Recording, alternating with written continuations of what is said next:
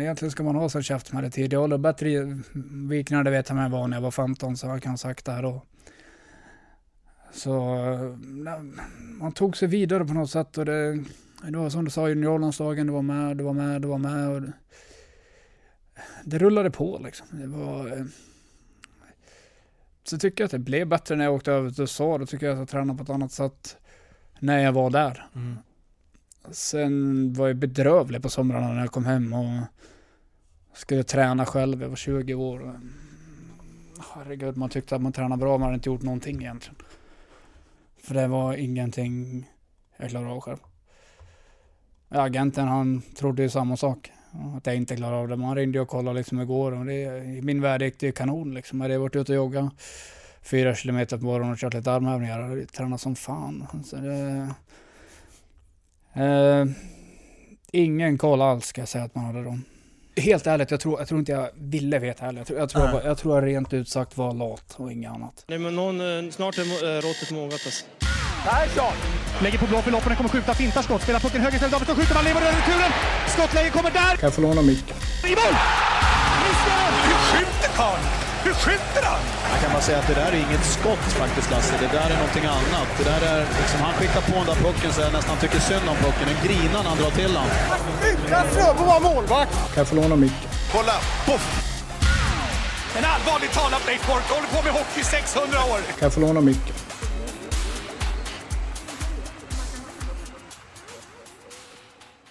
SHL-podden Möter är här igen. Mårten Bergman heter jag som vanligt. Och dagens gäst heter Mattias Ritola och spelar i Leksands IF och det var ett lite speciellt samtal för mig då det är en av mina absoluta favoritspelare. Vi pratade om att han försökt tjata Patrik Zackrisson till Leksand, om hur han och Oskar Alsenfelt eh, funderade på att stanna kvar när de eh, åkte ur för tre, två säsonger sedan blir det va? Leksand, eh, hur han följde när de gick upp, att han verkligen inte ville rymma från Skellefteå som är den bästa förening som han någonsin varit i. Känslan av att eh, folk så gärna vill se honom i deras favoritlag så att de swishar ihop 170 000 kronor. Att Leksand känns som någonting helt annat nu, lugnt och tryggt till skillnad från tidigare gånger då han har varit i klubben. Om hans drömmar om att vinna guld med laget samt att det inte finns på kartan att de förlorar i bäst av sju mot ett hockeyallsvenskt lag i ett eventuellt kval.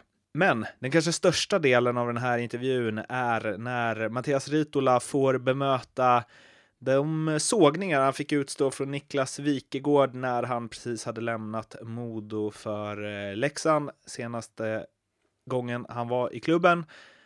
Hur han nyttjat sin talang genom åren, hur han har tränat och tagit hand om sig själv för att maximera det så mycket som möjligt. En historia om att man kanske inte alltid fattar i tid vad som krävs för att eh, bli så bra som möjligt. Så är ni några ungdomar med stora hockeydrömmar som lyssnar på det här så tycker jag verkligen att ni ska lyssna lite extra noga där. Mig når ni på att Martin med TH Bergman på Twitter eller att SHL-podden på Twitter går också att twittra loss under hashtaggen SHL-podden. Nu ska jag inte orda mer utan vi spolar tillbaka klockan till måndagen den 20 februari i Tegera Arena i Leksand. Mattias Ritola, mycket nöje. Fan, känns som vi ska spela in en musikvideo. Mm, det är nästa gång. Ja, precis. You prefer eh, English or ja, Swedish? Ja, precis. Jag börjar med den. Vet du vad det bästa med det är? Det är att du svarar Swedish. Ja, istället för svenska. Ja, du vet, jag blev så jävla ställd alltså. Jag hade ingen aning vad Den är ju... Alltså, då, då måste du ju ändå känt att här har man gjort avtryck. när de inte ens vet var jag är ifrån. ja, han var väl ny då, då fick jag höra sen. Okej. Okay. Så det var tur för honom det. Ja. Jag vet att jag träffade honom förra året. Ja. Skämtade han ju fortfarande där liksom. Ja. Så, ja. Kul honom. Men kände du lite där att så här, vet han inte vem jag är? Du, ärligt talat, jag tänkte ingenting. Jag fick som chock när han började prata först. Ja. nej, det blev ju en grej i alla fall. Ja. Du, vi ska börja med någonting som du får prata lite om, men går liksom inte att ducka för. Jag har sen jag var liten fått eh, ganska ont i öronen när jag flugit och tyckte att det var lite jobbigt och liksom eh, när man var 12, 13, 14 var det väl liksom eh, gråtont. Men nu har jag lärt mig med mycket nässpray och liksom tuggummi och svälja hela tiden och Ipren så brukar det gå att lösa. Jag läste om dina öronbekymmer. Lät lite värre.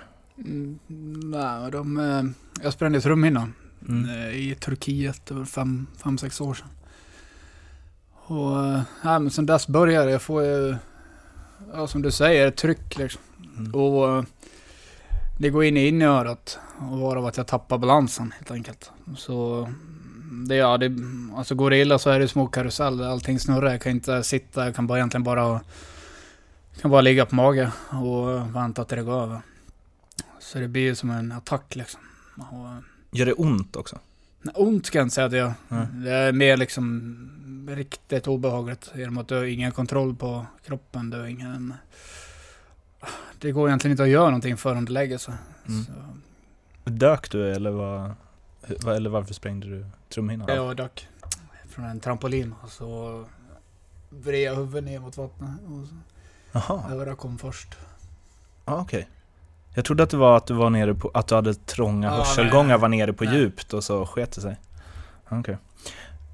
När du eh, lämnade Skellefteå och det var anledningen så sa sportchefen eh, Mikael Lindgren att eftersom vi ville undanröja alla former av spekulationer av att det här skulle handla om något annat än medicinska skäl så kommer Ritola inte att gå till något annat SHL-lag eller Zürich i Schweiz med Johansson och Wallson.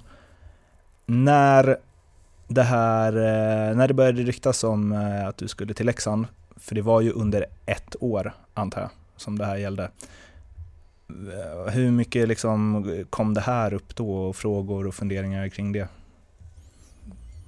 Nej, det var inte så mycket utan...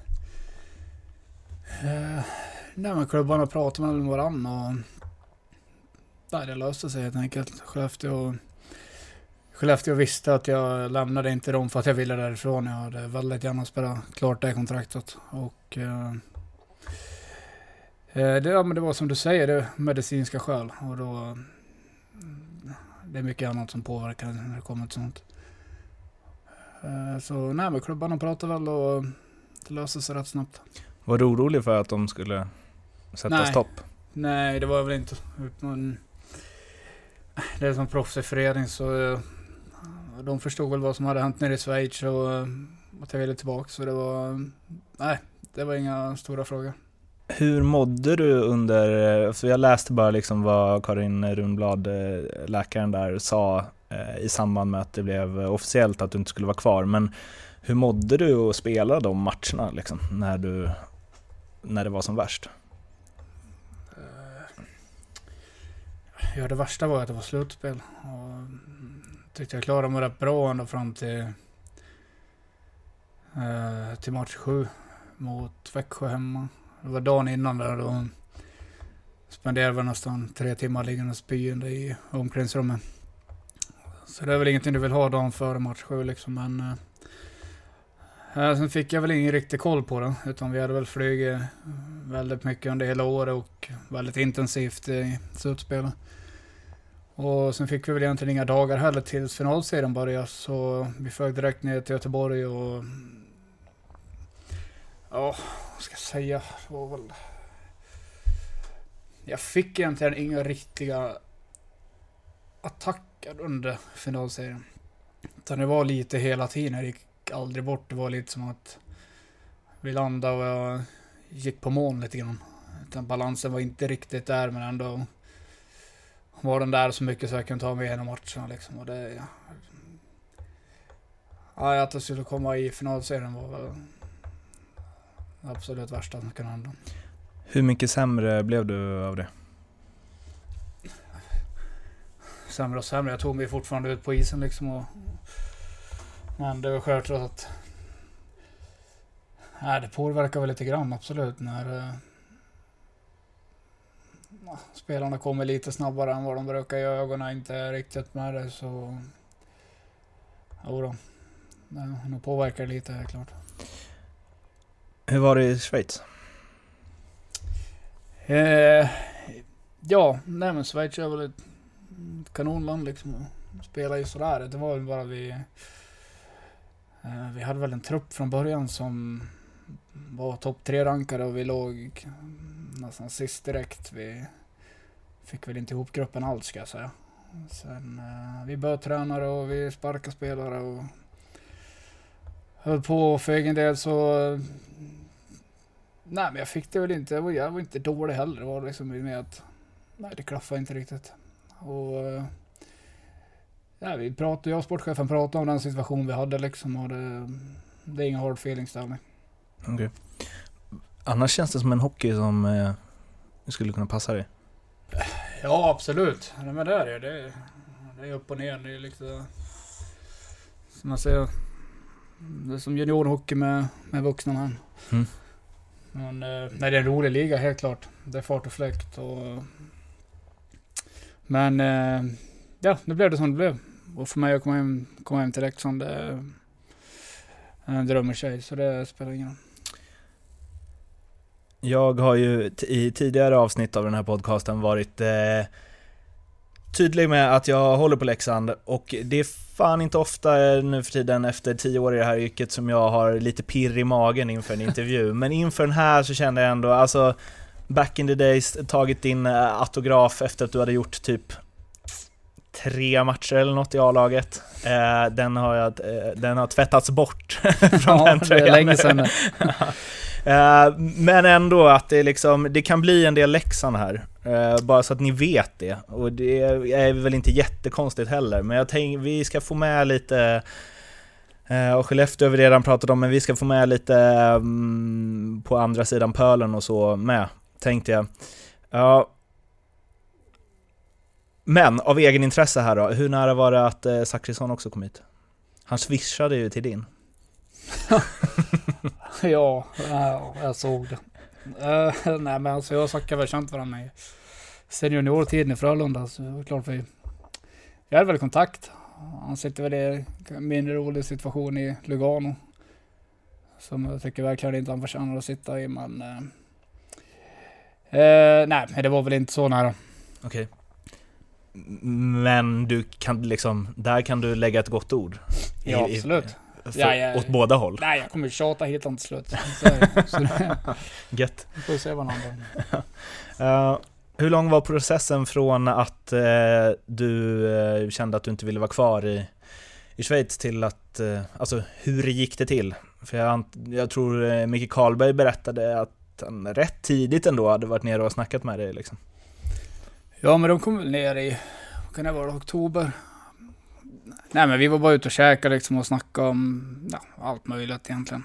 Som, jag kände Sik så länge och Challe sen länge så det var inget, inget sånt. Utan eh, de kom ner och kollade läget liksom och egentligen, ja, ville väl bara berätta vad framtidsplanerna var för klubben och ja att ja, de ville att jag skulle vara en del av det. Så eh, ja, det var självklart jättekul att de kom ner och sen eh, Nej men så gick det som det gick nere i Schweiz liksom. Och det... Ja, det är väl klart vi höll kontakten på vägen. Men... Eh, när det väl kom till kritan tycker jag att det gick rätt snabbt ändå. Utan det var... När bestämde du dig då? Att nu vill jag till Leksand? Eh, det var väl... Ja, en vecka, en vecka kanske innan, innan allting var klart. Men... Nej men självklart har man diskuterat mycket. Alltså man har ju familj så det, det är inte bara att ta beslut heller. Utan vi diskuterade allting fram och tillbaka så... mm, Nej vi kände att det var någonting familjen ville göra. Så, För det kändes ju, om man bara följde det utifrån, så kändes det som att det var på G ett tag. Det skrevs ganska mycket och eh, liksom... alltså jag Ja, har inte du har ju mycket... hus här och hela faderullan. Ja Alltså, absolut. Eh, nej men jag, har- jag har ärligt talat inte så mycket koll på vad som skrevs. Men eh, jag har ju syskon som hade koll på vad som skrevs. Så jag var, fick ju ändå vara med ändå i det hela. Och, ja, det började vara rätt tidigt som jag förstod det. Mm. Och det är väl självklart att man är härifrån och eh, jag tror alla vet att jag tog det väldigt hårt när vi åkte ur. Och hade allvarliga funderingar på att vara kvar. Så, um, det drog igång rätt tidigt. Ja. Eh, bra svar. Riktigt. Så eh, en vecka innan men ändå rätt tidigt. Okej. Okay. Eh, men det här eh, att du tog det ganska hårt eh, när eh, ni åkte ur. Jag har ju hört det på omvägar att, eh, om det var du och Oskar Alsenfelt som ändå liksom på riktigt pratade om att det hade varit ganska häftigt att göra det som ingen tror, det vill säga stanna kvar. Mm. Nej men det stämde. Det... Nej, vi funderade faktiskt rätt länge på det. det var, vi hade bra snack med Tore också tycker jag. Och... Alltså det, det, var väldigt mycket liksom man... Nu blev det ju riktigt bra som det blev.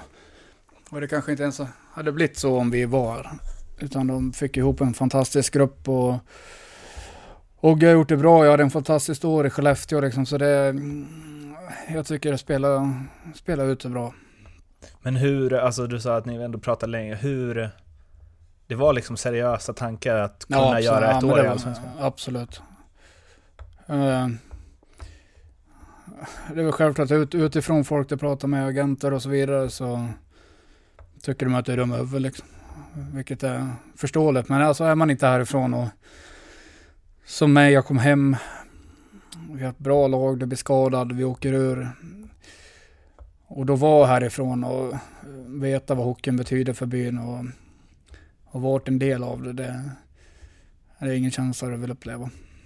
Det, ehm, alltså utan att på något sätt vara någon hockeyexpert, men det laget som ni hade då liksom, om man ser på hur det har gått för många av de spelarna efteråt, eh, Ja men Hultström och liksom Selin och Goter kom ju typ två och trea i skytteligan året efter i sina nya klubbar och så. Och det kändes verkligen, och du hade skrivit på ett långt kontrakt, Ryno hade skrivit på ett långt kontrakt. Spelar i en ålder där det liksom ändå är rimligt att ni spelar i SHL karriären ut om ni själva liksom är sugna på det. Um, vad ehm, ja, det, det kändes på något sätt som så här från supporterperspektiv och som supportrar här omkring pratar om det som att det var liksom av alla gånger man åkt ur så kanske det var liksom det värsta. Ja absolut. Jag tycker vi har ett bra lag. och Jag tycker inte vi... Jag hade väl inga problem att få ihop gruppen heller tycker jag. Utan det, vi fick skador, Ryno gick in skadad, jag gick in skadad, Salla gick in halvskadad. Det var... Det blev mycket små grejer i slutet som jag tror rörde om rätt mycket i gruppen. Innan kvalserien började. Sen ska... Sen är det inte så mycket att snacka om. Jag tycker Malmö, Malmö var ett bra lag. Alltså de fullkomligt möljde ner oss. Så, eh, tar över de sju matcherna så förtjänar förtjänar Malmö att gå upp helt klart. Vad var det som hände där innan då? Som rörde om? Innan? Ja, du sa att eh, det hände lite grejer innan kvalserien. Nej, men det var som jag om. sa, det var mycket... Vi började få små skador på väldigt många tyckte jag och det var... Det följde väl med in i, i kvalserien. Det var väl egentligen... Nej, i kvalserien hade vi absolut inte en frisk trupp alls. Så om man ser på sidan av då, spelare som lämnade kort in på nya spelare som kom in, det var lite, alltså hela år, det var ju lite kaos där kring liksom Salo och hej och hå, Kruse. Ja. Alltså, ja, men absolut. inifrån, hur var det att liksom spela i den miljön då? Ärligt talat så tycker jag inte att det påverkar gruppen allt för mycket. Utan är vi, det så alltså? Ja, alltså jag, nej, jag tycker inte det påverkar oss alls. Utan eh, Självklart var det mycket och det blev att folk snackade på byn liksom och sådär. Men alltså inne i omklädningsrummet tyckte jag inte att det var, att det var ett problem. Utan, äh, men det, det får inte gå till som det gjorde. Helt klart, det ska inte vara sådär mycket på ett år och det, det tycker jag känns kanon med folk som sitter i föreningen nu. Utan det känns lugnt och tryggt och eh, de tror på det, tror på det de tror på liksom. Och, eh, det får alla spelare också må bra, helt klart. Jag hade en eh, blogg förut på eh, Leaf News som hette Cirkus Leksand. För att så länge jag har hållit på det här laget så känns det som att det aldrig riktigt får vara lugn och ro. Det är alltid någonting. Ja, Du som är liksom eh, från Dalarna, spelat i Leksand från tidiga juniorår och liksom kommit tillbaka ett par gånger och så. Hur uppfattar du det som spelare? nej, men det är väl som du säger. Det har väl alltid varit små grejer hela tiden. Sen eh, vissa grejer som har hänt så tror jag media blåser väl upp det ordentligt också. Att det kanske inte är så illa som de som det ser ut utåt. Men eh, det är fortfarande, det ska inte fungera som det har gjort i, i en proffsig förening. Och det känns verkligen som hela föreningen har förstått det och därför är vi där vi är idag. Men eh, som spelare där, kan man någon gång liksom bli trött på det? För ja, du säger ju själv, alltså, Alltså nu kan jag bara prata för mig själv Ja. och liksom det, det är säkert spelare som tycker att det är drygt men för mig är det, det går inte att tänka på det liksom. Det, det finns ingenting som, det kommer inget positivt ur att du går runt och tänker på det. Du kan inte göra så mycket åt det i alla fall. Så det, men självklart som jag sa så är det, det blir en helt annan trygghet i, i allting i hela föreningen. När det går till som det gör nu. Mm. Har du varit med om att det varit så som det är i Leksand nu förut? Nej, nej, nej, det kan jag inte säga. Det känns väldigt lugnt och tryggt och alla som håller på med det, de är- proffsiga liksom. Och det, är, det är raka rör och inte så mycket huller och buller som det har varit. Om det, nu- om det var jobbigt att eh, åka ur, hur följde du eh, när Leksand gick tillbaka? Eh, jag såg väl nästan varje match ska jag säga. Utan Spelade inte vi samtidigt så såg jag ju matcherna och det, ja, det är helt fantastiskt. Det är i var det november, låg sist. Och, ja, den resan de gör och få ihop gruppen på det sättet de får ihop det, det är helt fantastiskt. Var, vad gjorde du när Montpetit avgjorde? Ja, du. Eh, vi mötte Växjö då. Och vi vann hemma. Och jag står i tv och jag ser att upp på skärmen då att det är 3-1 när våra match är slut. Och då slår det en snabbt att det, är kört liksom. Och sen 3-2 efter vi har tackat publiken. Sen kom jag in i omklädningsrummet, jag har tv. Då hör jag grabbarna börja skrika in i, i omklädningsrummet och då börjar jag, vad fan, vad är det som händer? Alltså? Mm. Så då avslutade den tv-intervjun lite snabbt och sprang in. och då, då hade de gjort 3-3 precis. Och vi hade precis fått barn. Och frugan stod och väntade utanför, så i min värld så skulle jag hinna hem då. Precis när jag sätter nyckeln i dörren så ringer brorsan och skriker att de var, de var alltså klara. Så, eh, nej, jag och frugan gjorde ett glädjestuds på gården där i Skellefteå. Nej, det där glömmer man inte första tagen. Ja, Man har ju sett bilder från eh, Nashville när Filip Forsberg eh, följer, jag vet inte om du har Ja, sett dem också? Nej, vi hade väl typ samma dans på gården där ska jag säga. Så Okej. det, nej, det, nej, det var fantastiskt. Eh, att brinna så för en klubb och Alltså det här har inte jag kollat men du, du har ju mött Leksand någon gång Antar jag? Eller? Så mycket har jag inte mött var några gånger i Modo då. Ja. Hur var det första gången? Det var väldigt nervöst ska jag säga.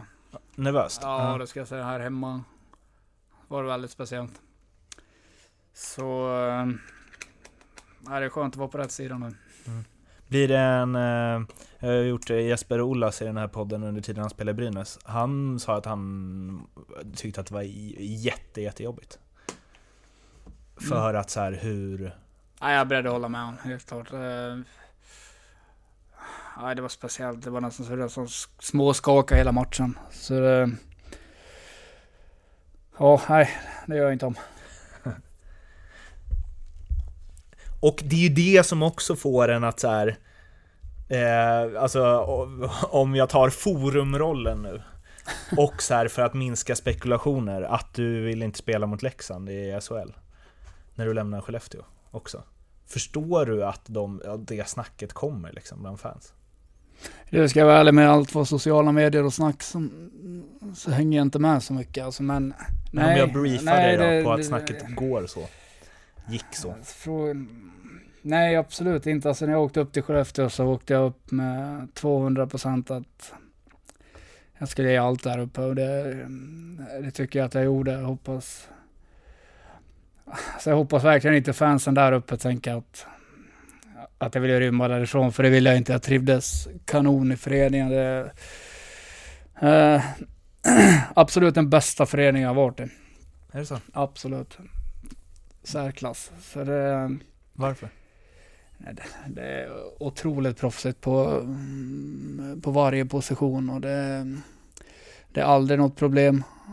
Det är liksom, alltså alla grabbar, hur, hur de får ihop det och alla kämpar för varandra. Alltså det, det, var, det var grymt lärorikt både för, alltså för mig och få se hur det fungerar och förhoppningsvis kan jag ta med det hit till Leksand. Liksom. Men det jag skulle säga, hur tar man med, alltså kan du liksom gå till ledningen här och bara så här gör de i Skellefteå och det är asfett? Nej, kan nej vi men nej, så, så, också? kan du inte göra. Utan vi, vi måste ju hitta vår eget sätt här Mm. och, ehm, och tro på det vi gör. Vi du kan inte kopiera folk. Men eh, eh, det med inställningen, hur de, eh, hur de är inställda till att träna och vad som krävs för att vara i toppen år efter år. Det är självklart någonting jag kan ta med mig därifrån. Hur, ska det, hur kommer det kännas att möta Skellefteå? Det blir nog inte speciellt. Det tror jag absolut. När det blev som det blev, utan efter VM så fick jag ingen chans att åka upp dit igen och träffa dem heller. Utan det blev väldigt bryskt på något sätt. Eh, Det blir nog lite speciellt, det tror jag, helt klart. Niklas Wikegård. Vad tycker du om honom? Om Viken? Mm. Jag har inget problem. Han- Jag tycker han är rolig i TV. För googlingen Ritola plus Wikegård ger ju en jävla massa träffar alltså. Ja, Han gillar inte det här med bakåtvänd keps och skägg. Det där jävla skägget, till och med.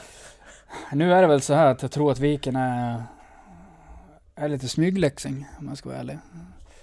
Så när han sa det så tror jag faktiskt han bara ville mig och klubben väl. Han ville nog bara att jag skulle vakna till och i den i den sits och hur jag hade varit i Övik så eh, det var inga konstigheter alls i det han sa tycker jag.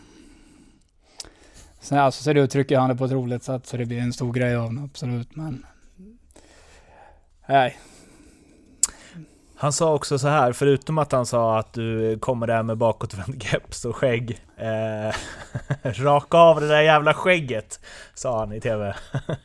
Det är ändå gött fokus. Eh, men då sa han också så här, när eh, han, det vill säga du, kom tillbaka till Sverige så kände jag att här har vi fått en spännande spelare, bra händer, kan han göra någon impact på vår serie? Ingenting. Jag tycker att det är lite waste of talent. Han svänger ifrån, han kör inte startstopp och han går inte in och tävlar. Vad säger du om det?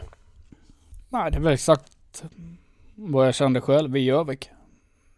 Det Inga konstigheter, utan den säger sant. Så. Eh, jag tror att ja, i efterhand det som hände uppe i Övik så har jag ingen annan att skylla på än mig själv. Utan det jag tränar dåligt och det eh, jag vet faktiskt inte om på något sätt jag var besviken på mig själv att jag hade gett upp där borta. Eller vad det var. Det är väl någonting man får komma fram till efter karriären. Men eh, eh, de åren i Övik är absolut ingenting jag är stolt över. Så det stämmer. Absolut. säger. Ja, ja, absolut. Jag håller med om varenda ord. När du då gör det, när du då liksom svänger ut i hörnen, inte startstoppar och eh, inte tävlar tillräckligt mycket, tänker du på det? När det, alltså tänker du på att bara, jag gör ju inte allt nu? Nej. Nu ska jag säga att det var, var några år sedan jag gjorde den. Mm.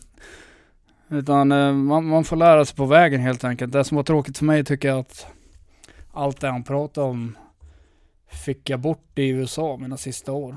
Och sen var det som att när jag kom till Övik så kom det tillbaks. Och eh, det är någonting jag inte, nej, jag fick faktiskt inte riktigt koll på varför. Utan, och sen blir det ju att det är nästan så att du överanalyserar det för mycket istället och så, och det svänger du ännu mer ut i hörnan. Men eh, sen tycker jag att jag kom tillbaka till Leksand. Jag fick, eh, fick ny energi igen och det året, det året gick bra. Utan vi har, tycker jag och Ryn har ett kanonår båda två liksom. Så det, jag tror att vi hjälpte varandra på vägen där. Jag tror när jag kom så var han nere i botten. Jag var nere i botten. Vi känner varandra så förut. Jag tror vi, eh, vi lyfte upp varandra. Och eh, ja, det har gått rätt bra för båda sedan dess. Trivdes du inte i Övik? Eller så här i Mora? Ja men det gjorde jag absolut. Alltså, jag gillar allt, folk runt föreningen och alltså stan så det är inget problem alls. Det var det där var mer mig själv ska jag säga. Det var, det var personligt. Det mm. var... Mm.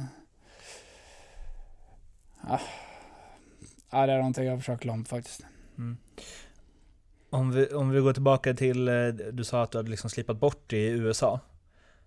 Um, för du var ju en väldigt stor talang liksom i unga år och du fick debutera tidigt i A-laget och så. Uh, och jag kommer ihåg hur man snackade om dig då och det var en del tekniska nummer där liksom. Uh, vad, alltså, gjorde det någonting att du så här, hade du det för lätt när du var ung? Som gjorde att du liksom inte behövde ge allt?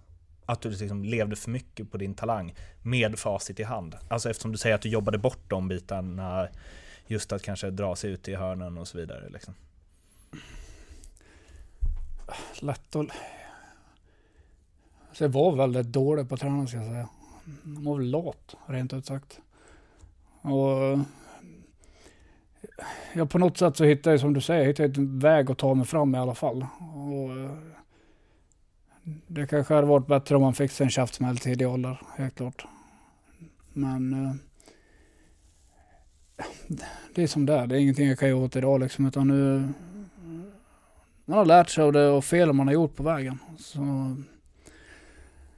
får man ta det härifrån sista grej från Wikegården då, han säger, och du är inne lite på det, men då sa han så här, och sen när jag kollar på honom, är han verkligen 100% tränad Mattias? Är varenda kilo trimmat till perfektion? Det gäller att han inte såsar omkring i Borlänge och käkar pizza varje dag. Och det, ja. frågeställningen kom ner till hur man bär sin profession dygnet runt. Uh, och jag vet inte om det är det du är inne lite på, att ja. du inte gav allt där. Uh, Precis. Nej men det är exakt som man säger. Sen det, pizza käkar jag inte så jävla mycket. men, uh, nej men det, det är väl det jag tycker var fel i Övik. Det handlar om att dyka upp på jobbet varje dag. Mm.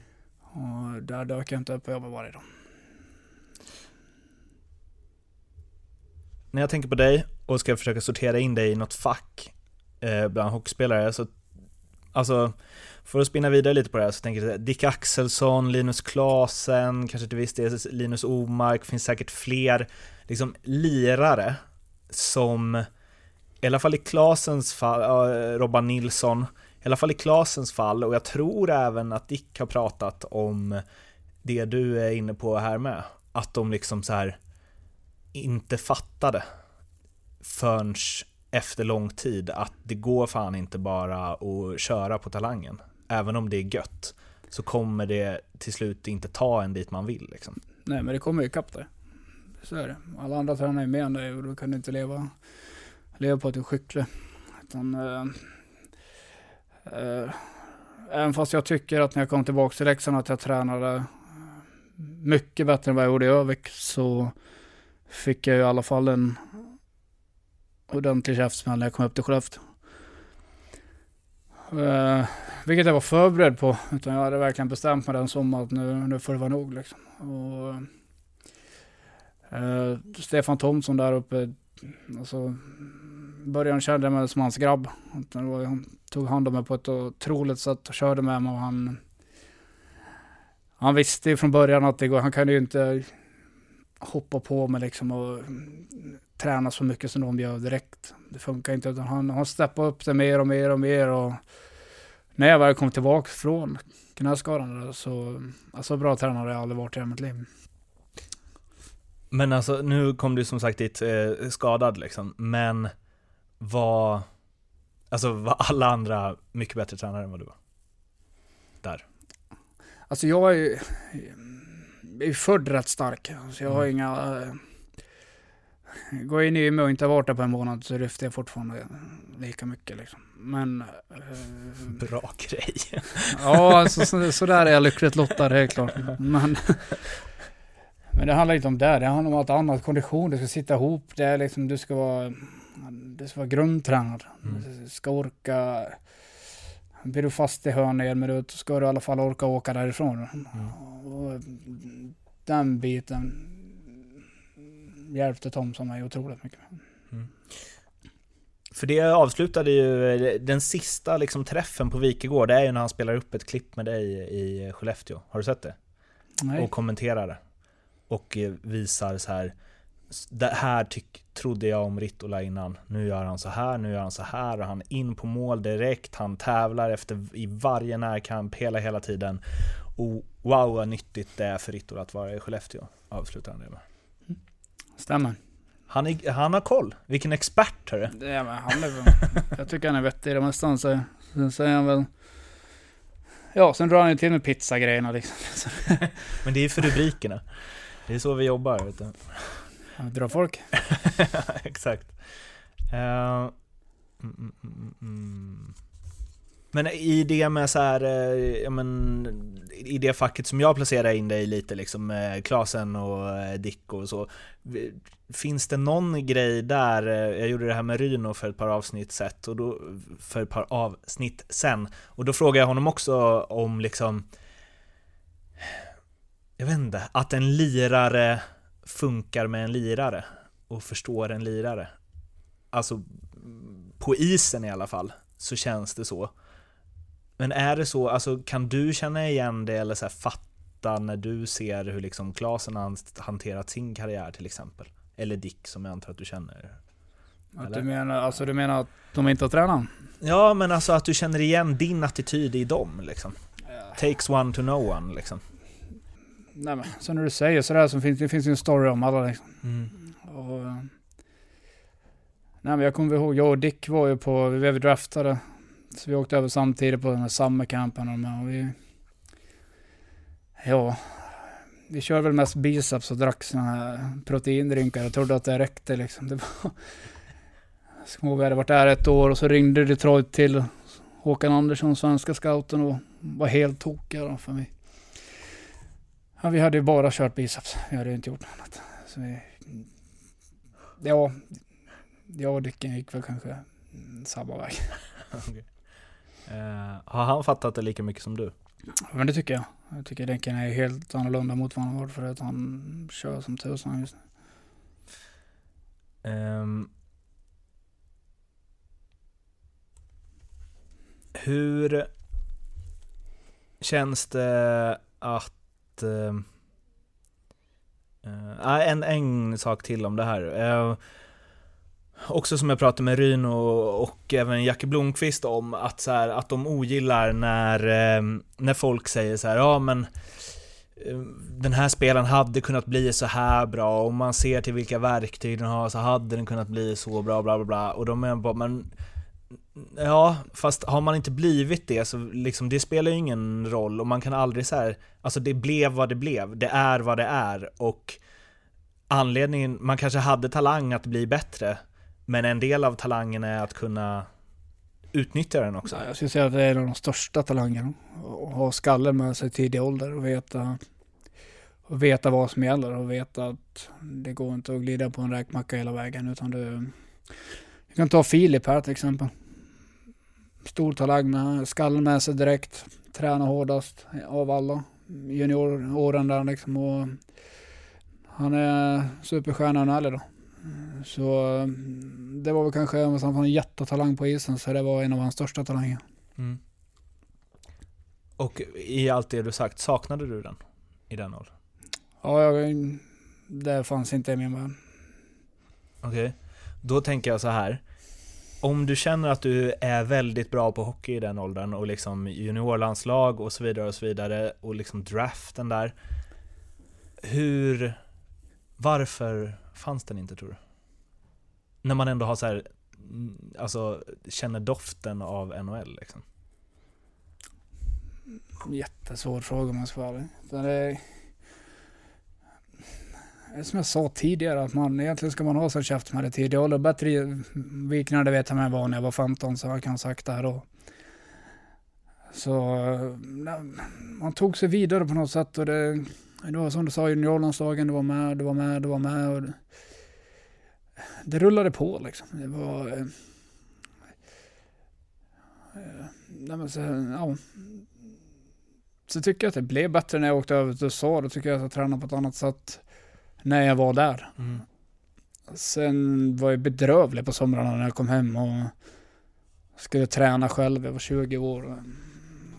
Herregud, man tyckte att man tränade bra, man hade inte gjort någonting egentligen.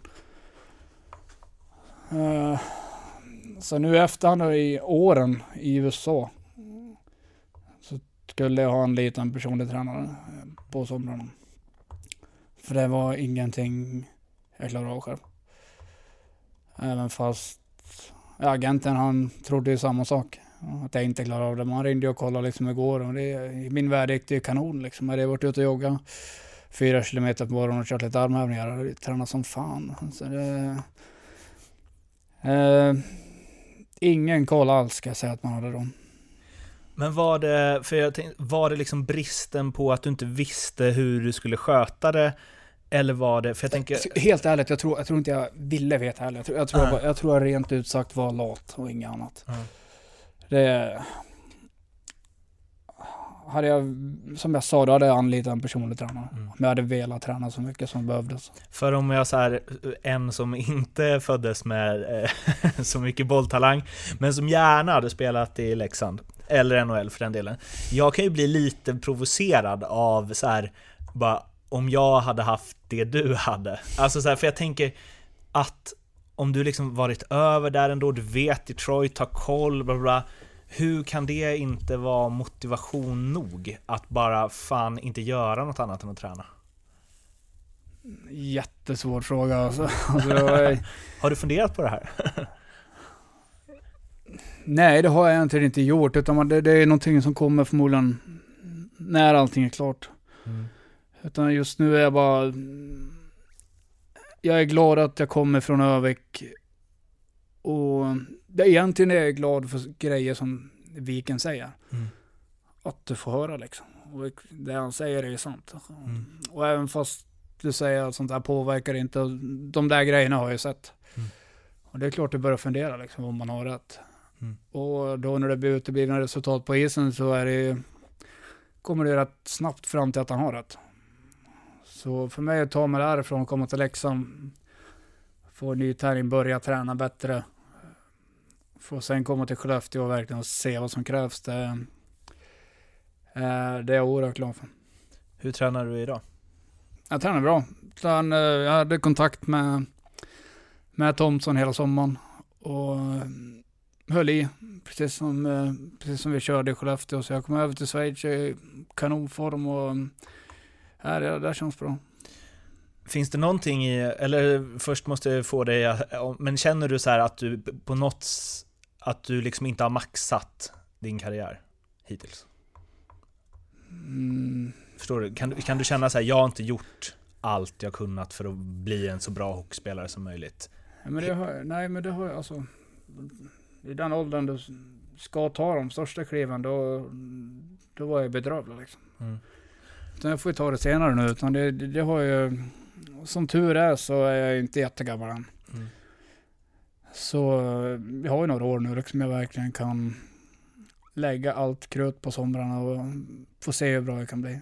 Det var det jag skulle komma till. Finns det någonting i det som gör att du liksom blir extra motiverad nu att bara nu Ja, ska jag fan visa Ja det ska jag säga absolut. Speciellt alltså efter förra året när oh, jag ärligt talat trodde jag skulle dö på fysträningen. Mm. Och Jag blir lite sugen på att vara med en sån. uh, Vi kan gå ut och kuta sen. nej, vi kutade ingenting. Det var bara... Eh, nej men eh, och då kommer man ner på isen och känna liksom att shit alltså. Vad snabb jag är. Jag liksom bara hinner undan mycket bättre. Jag blir inte trött. eh, den känslan gjorde ju att, att du verkligen ville träna mer. Det måste vara asgött ju. Ja, det var helt fantastiskt. Så det, ja, det är kanske en känsla jag skulle vilja haft när jag var 25. Finns det någonting, nu tog du ju Filip som exempel här, men om vi ska vara lite utbildande här då? Om det sitter några liksom eh, 14-åriga, 15-åriga talangfulla hockeyspelare och lyssnar på den här intervjun. Vad vill du säga? Kolla, eh, men som Filip till exempel. Alltså alla som tar sig till andra sidan nu, de, eh, de kommer på det mycket tidigare. Och eh, lyssna, ska jag säga, är största grejen. Det är någonting jag hade otroliga strul med. Även Fast tränaren sa åt mig att göra så här, göra så här, så blev jag liksom, varför det? Och lyssna på äldre hur envis man än är i unga dagar så har man oftast fel. Hör där barn, Eh, ta efter. Eller ta inte, gör som. Ja, ni, ni fattar. Eh, lite får ni tänka själva. Du, hur känns det när eh, folk samlar in pengar för att de så gärna vill att du ska spela i laget de håller på? Ja, det var helt... Den känslan vet jag inte om det går att beskriva. Jag tror inte det var sant. Men eh, alltså, det känns jättekul självklart. Det betyder att jag gjorde något bra. Jag var här sist och jag tror att folk... Eh, jag tror att folk utanför förstod vad, vad Leksand betydde för mig och att jag verkligen... Att jag ville vara här liksom. Och, eh, det, det, ja, det var omtumlande helt klart. Det är ju alltså, ja, det den, kom- av grejer man aldrig kommer vara med om, så här att 20 000 pers jublar för en och så. Det här är ju också liksom, eh, och det är jag vet inte hur många spelare som har varit med om det. Att det är så konkret, liksom, swisha för Ritola. Ja, nej, Vad alltså, kom det in? 200 000 ja. nästan liksom. Mycket blev det? 200 var det väl nästan? Var Ja, inte det det? ser- 170 ja. eller något. Ja, det är helt fantastiskt. Det, men det Jag Det tänker att det gör att man blir ganska ödmjuk ja, jag tycker det är ett jättebevis också på vad, vad Leksand betyder för ligan och för hela Hockeysverige. Hur alla fans vi har, liksom, var, vi än, var vi än kommer så är det nästan slutsålt och det är inte många lag som kan säga samma sak. Vi ska prata lite om eh, det som har hänt då, sen du kom tillbaka och eh, no pun intended, men det har inte riktigt flygit hittills. Du fattar inte den? Att det inte riktigt har flygit hittills och... eh, Ja. den var dålig. Nej, det har ju inte eh, gått som eh, ni velat sen du kom hit. Nej, det tycker jag inte. Utan, de sista tre matcherna är väl riktigt, nej, de sista två är väl riktigt dåliga, men före det tycker jag ändå vi gör, vi har dubbla mö- möten med HV. Jag tycker vi, vi Spelade bra båda matcherna egentligen. Vi, vi är med i matcherna, förlorar på starten. Sen är det lätt att, det är lätt att du hamnar lite i ett ekorrhjul. Att det börjar rulla på, det börjar bli lite negativt. Utan vi, eh, Jag tyckte vi, vi tog ett riktigt bra snack i morse med bara grabbarna i laget liksom. Och det, det är inget negativt i omklädningsrummet. Det, är liksom, det, känns, det känns bra ändå, men alla vet att någonting, någonting måste hända. Vi kan inte åka runt och få stryk med 6-0 och Växjö liksom. Så, eh, jag är faktiskt inte orolig. Inte? Inte alls. Varför då? För känslan du har i truppen, känslan runt om och allting. Så mm, det är tryggt, det är säkert. Alla vet vad vi ska göra och blir det kval, då blir det kval. Jag tror alla har varit rätt inställda på det hela året att det skulle bli kval. Så det, det är inga konstigheter.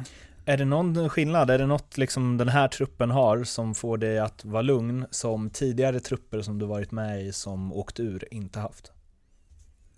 Ja, men det kanske lite sådana grejer som du säger. Att det är mycket media under året. Det är mycket huller om buller. Sportchefer flyger. Vdn flyger. Allt sånt där liksom. Men nu är det, det är lugnt och tryggt. Det är liksom ja, blir det kval då blir det kval. Liksom. Och Det, det handlar om bäst av sju år. Det, Det finns inget allsvenskt lag som kan ta Sebastian så är det bara. Det här är lite så här svårt att prata eh, om, för jag vet inte riktigt hur jag ska lägga fram det, men som jag ser det utifrån, Uh, och jag har ju, den här SHL-podden kör varje vecka tillsammans med André Brändheden, som spelar i Rögle och Växjö och Södertälje förut.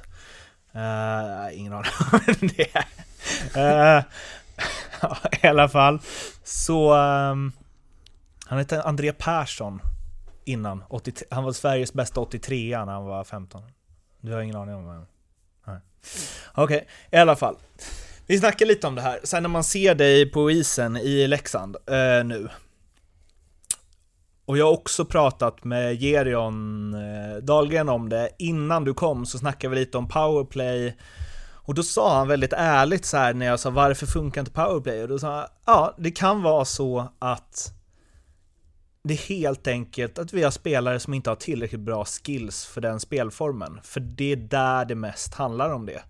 Och vår lönebudget är inte som de andra lagen. Och det, det kan, alltså, för att någonstans så, den här diskussionen hela tiden, det handlar om att åka mest skridskor och pucka på mål och bla bla, det som svaras i varenda periodpaus. Där, det är ju inte sant. Utan det som är sant är ju att de hockeyspelarna som är bäst, vinner ju oftast matcherna. Crosby kanske visst åker mycket skridskor, men anledningen att han är världens bästa hockeyspelare är ju för att han har en sjuhelvetes teknik, skott, spelsinne, passningar också. Det finns ju de som åker lika mycket skridskor som Crosby som inte är lika bra som honom. Absolut. Ja, och det jag vill komma med det är så här, när man ser dig in här liksom, och så här, lugnet du har med pucken, tryggheten, sättet du liksom blir noll stressad när någon eh, viftar med klubban i powerplay och så. Det har, fan, det har inte funnits i Leksand på hela säsongen. Och det jag vill fråga det, och jag förstår att det är svårt att prata om sig själv i det här, men kan du känna att du är... Eh, ja men att du är liksom en nivå upp jämfört med vissa lagkamrater? Och med det också har mer ansvar?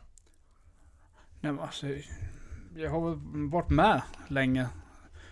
Och, men alltså att jag, det är inte så att jag tänker att jag har varit med så mycket så att jag är bättre än de andra. Utan det för mig att komma in så här sent och vad den här gruppen har gjort. Som de förlorade första 15 matcherna och hur de har hållit ihop hela vägen liksom och vänt på det. Mm för mig då att komma in, det, för mig handlar det bara om att hitta min plats i laget och liksom bli en del av det. Mm. Och då börjar vi, som du snackade om åka skridskor, för mig handlar det om att, eller börja där. Och jobba lika hårt som de andra gör. Och förhoppningsvis så, som du säger, liksom att, med PP och sånt där, att eh, alltså jobbar du hårt då, då kommer sånt där. Och liksom, eh, jag tycker ändå vi har, vi har skills nog för att sätta upp ett bra PP. Det, det är inga problem alls. Utan, äh,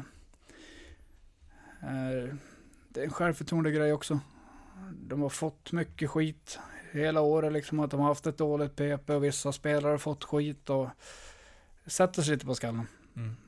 Men alltså skills tycker jag vi har. Utan det, det är det sista lilla jävla namma liksom för att pucken ska in. Och det, det är någonting vi vill jobba på både i 5 mot 5 och inte bara i powerplay. Utan det är över hela banan.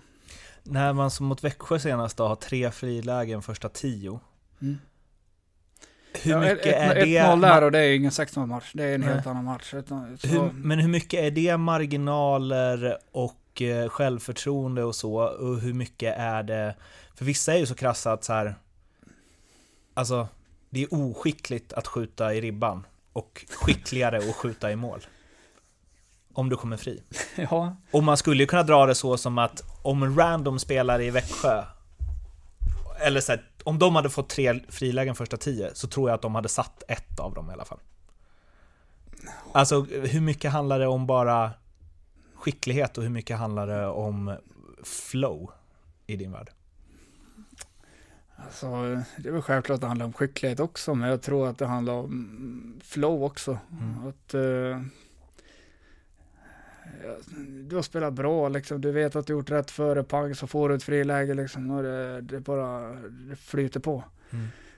Sen frilägen vi har, vi har Martin Karlsson drar ner ribban liksom. Var, ja, det, då är det bra på slutet liksom. Det är Mm. inte det är inte så han har snubblat på sig själv och dragit han i, i hörnan. Liksom. Det men eh, ja, det blir 6-0 då. Jag menar vi, vi har fått 1-0, 2-0 där direkt så blir det en annan match.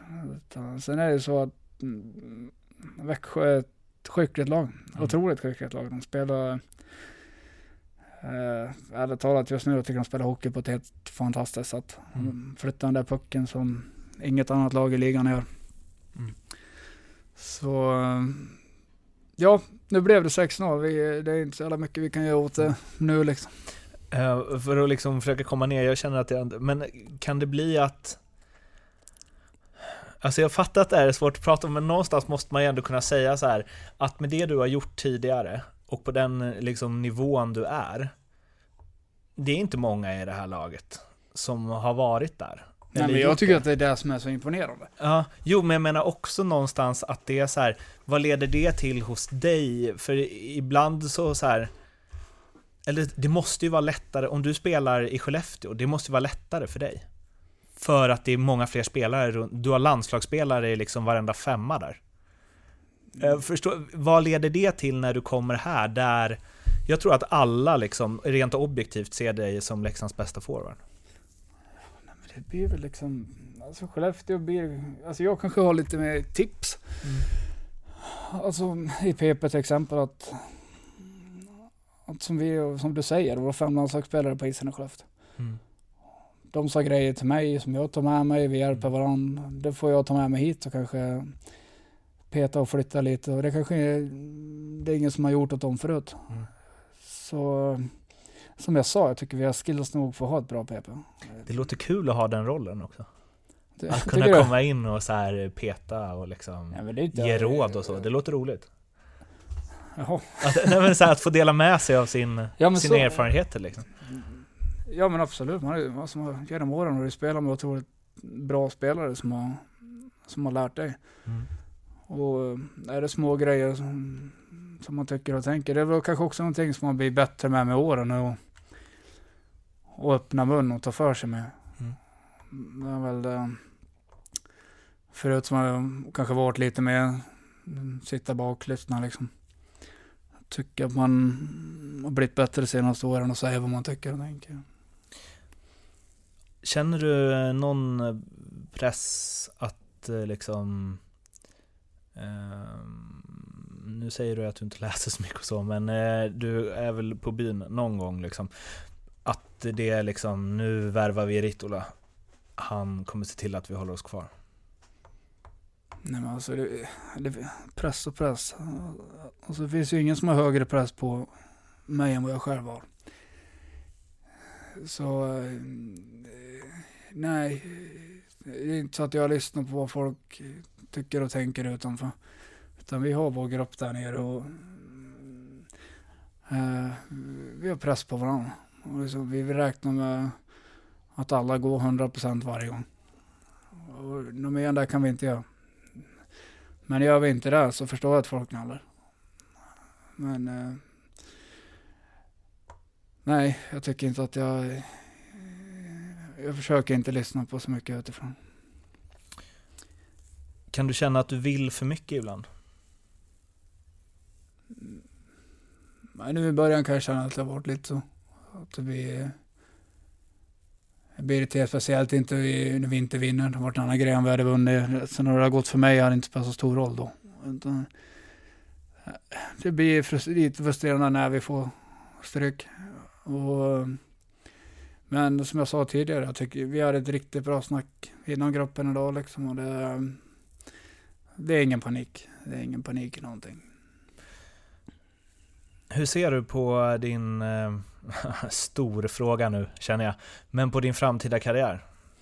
Alltså, vad, du har skrivit långt kontrakt här. Kan det bli Leksand resten av karriären? Liksom? Ja, det kan det bli, helt klart. Absolut. Eh, Alltså, Eh, var med och förlorade den finalen förra året är någonting du aldrig glömmer. Så självklart så jag tror på det föreningen håller på med just nu och stegen föreningen har tagit. Och förhoppningsvis så har vi nog riktigt bra på gång här närmsta åren. Nu säger du att det är ingen fara på taket. Men hypotetiskt här då. Om ni skulle åka ur, vad händer med dig då? Du, jag har inte en tanke på att vi ska åka över. Så den frågan får du ställa en annan gång.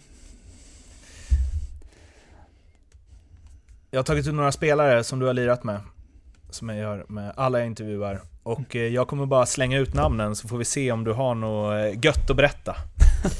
Ja. Roman Våpat. Våpat! Ja. Åh herregud, ja det där var inte igår. Nej, men han var Gretzkys för, polis en gång i tiden ju. Ja det var han ja. Ja det kommer jag ihåg de pratade om när, när han kom hit. Eh, ja han var väl stor. Kommer jag ihåg. Man ska alltid lyssna på Chuck Berry, Crazy Bitch innan, innan vi skulle gå ut. Så, ja, det var ju. Ja, det var en speciell person. En profil. Pavel Datsjuk.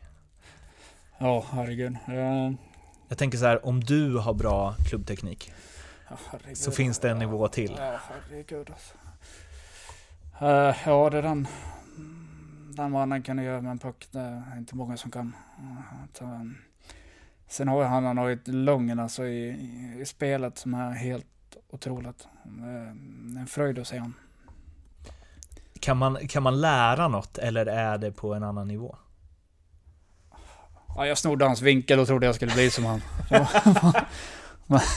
Så blev det inte. Men eh, nej, du vet det, här han, det han besitter, alltså det lugnet, alltså, alltså den skallen, det, det är inte många som har. Hans vinkel, Ja, jag gjorde det. det är ändå nice. Man greppar halmstrån liksom. Försöker. Eh, hur mycket skiljer sig era vinklar åt? Som du har idag då? Ja, det är inte mycket. Nej, det är inte det. Nej, gött. Eh, Niklas Lidström. Eh, ja, världens bästa back. Det är genom alla tider min. Som han var liksom. Jag, det, han var han var som bäst då när jag kom upp när jag var, jag var 19 när jag kom. Alltså, som han var ledaren, han var i omklädningsrum, på isen. Det, ja, det var helt fantastiskt. Dominik Hasek. Oj. Ja. Han är väl den enda målvakt jag har sett genom åren som egentligen inte kunde klä på sig själv. De materialen fick ju klä på honom från toppen uppåt.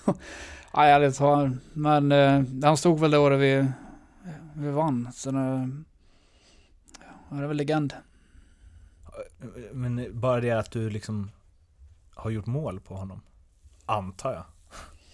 Så vi har någon träning, någonting att ramla in då. Men, Eh, nu måste vi stanna upp lite här. Fick du, eh, vann du Stanley Cup? Eller spelade du för få matcher? alltså jag gjorde två matcher det ah, året. okej. Så eh, vi var ju så Black Aces. Mm. Jag och Jonte Eriksson, Abdelkader. Mm. Så vi reste väl med lag hela tiden och ja, när de efter morgonvärmningen då fick vi vara kvar och köra start och stopp en timme. Liksom. Men vi var ju med truppen hela tiden och eh, jag och Jonte fick dela på, på bucklan när han kom till Sverige en halv dag var. Så, eh, Känner du att du har vunnit Stanley Cup? nej, alltså gud, jag var så glad för dem. Zäta och de som hade gjort det liksom. Så det, men alltså för egen del att få vara med. Vi fick vara med på paraden där i, i Detroit och allting. Det var... Det är någonting man aldrig glömmer. Chris Chelios? På Ja, tal om att träna bra. Ja, det är en legend. Eh, Det första man hörde om han, det var ju när vi kom in på campen att han hade byggt en egen bastu i omklädningsrummet. För att han, eh, han cyklade varje morgon i bastun. Skellefteå-klass på den. Ja, det kan man säga. Han hade trivts där va? Han har trivts jättebra där.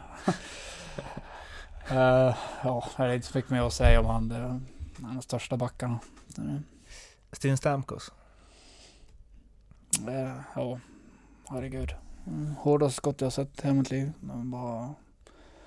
Han och Saint Louis tillsammans var... var en fröjd att se. Och det här skulle egentligen inte in här, men nu tar jag det ändå eftersom du var inne på det. Men, och du var inne på det lite förut. Hur ser du tillbaks på dina år i USA?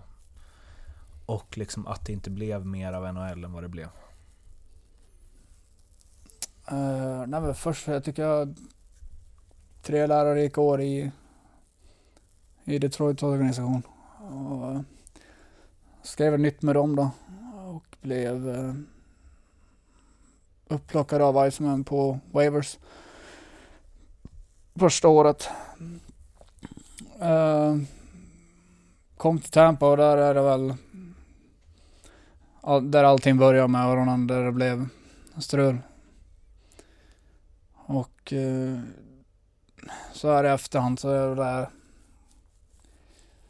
Ja det är riktigt segt att, att det blev som det blev. Det är ett dyk man har fått ångra hela livet. Så Eh, men det var fortfarande, alltså i efterhand, man har, jag är glad att jag gjorde den resa jag gjorde, att jag har varit där och som du sa, det man har varit med och sett grabbarna vunnit Stanley Cup. Det var, jag fick vara med och se vad Iceman gjorde med Tampa från att ha 7000 till 200 utsålda matcher. Eh, eh, fast det inte blev som man hoppades på så eh, i slutändan så hade jag ändå fantastiska år. När du lämnade, gav du upp NHL då? Ja det gjorde jag nog, ska jag säga. Jag hade varit där i fem år och jag kämpade. Jag, alltså jag satt ju på två renvägs när jag gav upp. Så det, ja, folk kan väl fråga mig än idag om jag var helt dum över. Men det var så jag kände då. Det, var, det, var, det hade varit för mycket med öron och allt möjligt liksom. Så då tyckte jag att det var rätt beslut och det är ingenting jag kan kolla tillbaka på idag och ångra liksom. Utan det var då jag kände som jag gjorde då. Nu då? Är NHL-drömmen död? Ja men gud, jag fyller 30 år nästa vecka. Jo, men hallå. Mange Johansson var väl typ 36 när han drog över? Ja, nej, jag har... Det är fullt fokus på, på Leksand och inget annat. Okej. Okay. Och det, du är helt liksom lugn med det? Att NHL är ja, så? absolut. Ja. Avslutande snabbfrågor. De här skulle du fått innan, men eh, nu fick du inte det. Eh, så jag klipper bort eventuell betänketid. Förutom Foppa, Sudden och Lidas, vem är Sveriges bästa spelare genom tiderna? Bäckström. Förutom Gretzky och Lemieux, vem är världens bästa genom tiden? Foppa. Tror du att du hade spelat i första femman i alla NHL-lag 1990? Nej. Om du får tänka helt fritt, eh, vilken regeländring, hur galen den än må vara, hade du velat testa inom hockeyn? Inga målvakter hade varit skönt. Det hade varit grymt alltså. Ja. Det hade varit något. Där har ni SHL, tre mot tre och inga målvakter. Den bästa spelaren som du har spelat med, och inte då så här meritmässigt, utan den du tycker har varit bäst? Datsjuk. Och den bästa du har mött? Den svåraste motståndaren? Crosby. Hur var det, möta honom? Ja, det var nervöst först.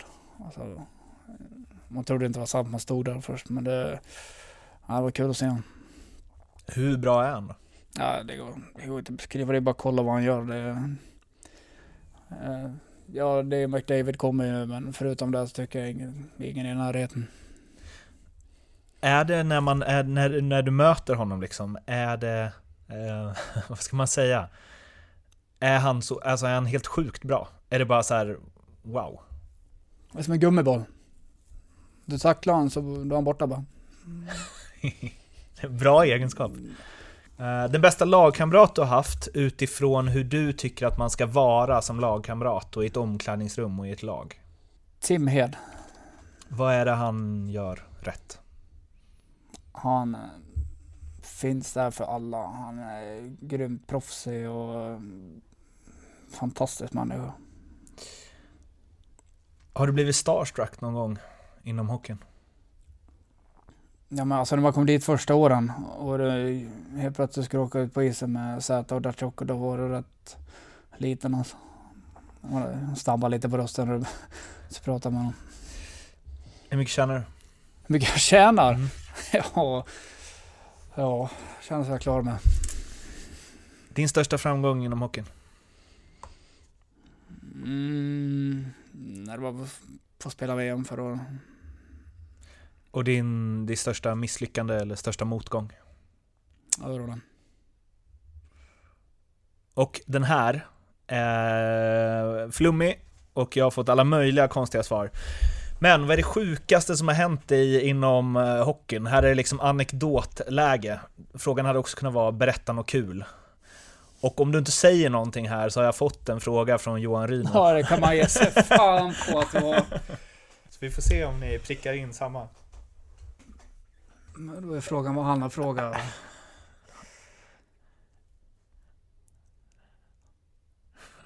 Alltså gud, vad kan han ha frågat? Ja.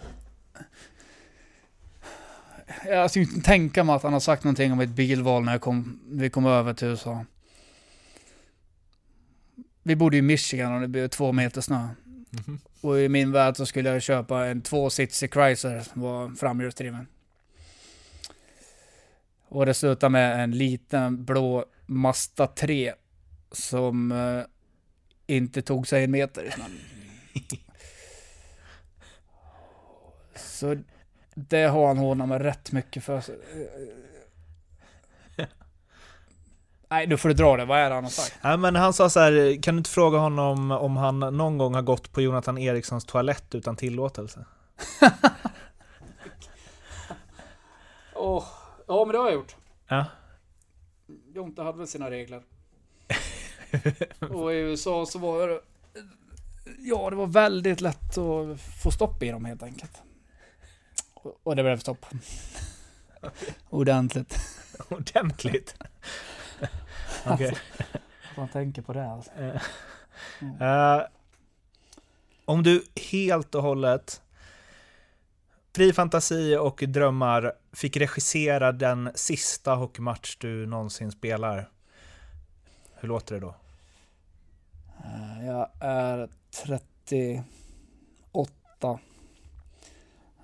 Vi vinner vårt andra SM-guld här hemma mot Mora. Mot Mora?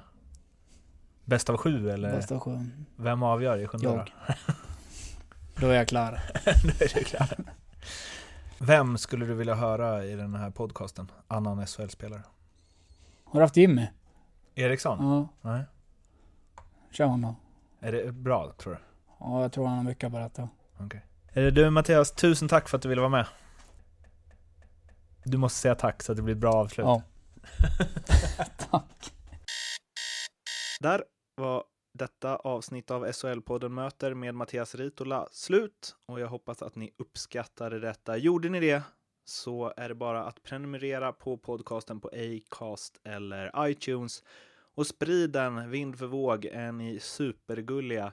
Ju fler som eh, lyssnar desto gladare blir både jag och även Mattias hoppas jag. Vi hörs om en vecka igen. Tills dess, ha det fint. Hej då!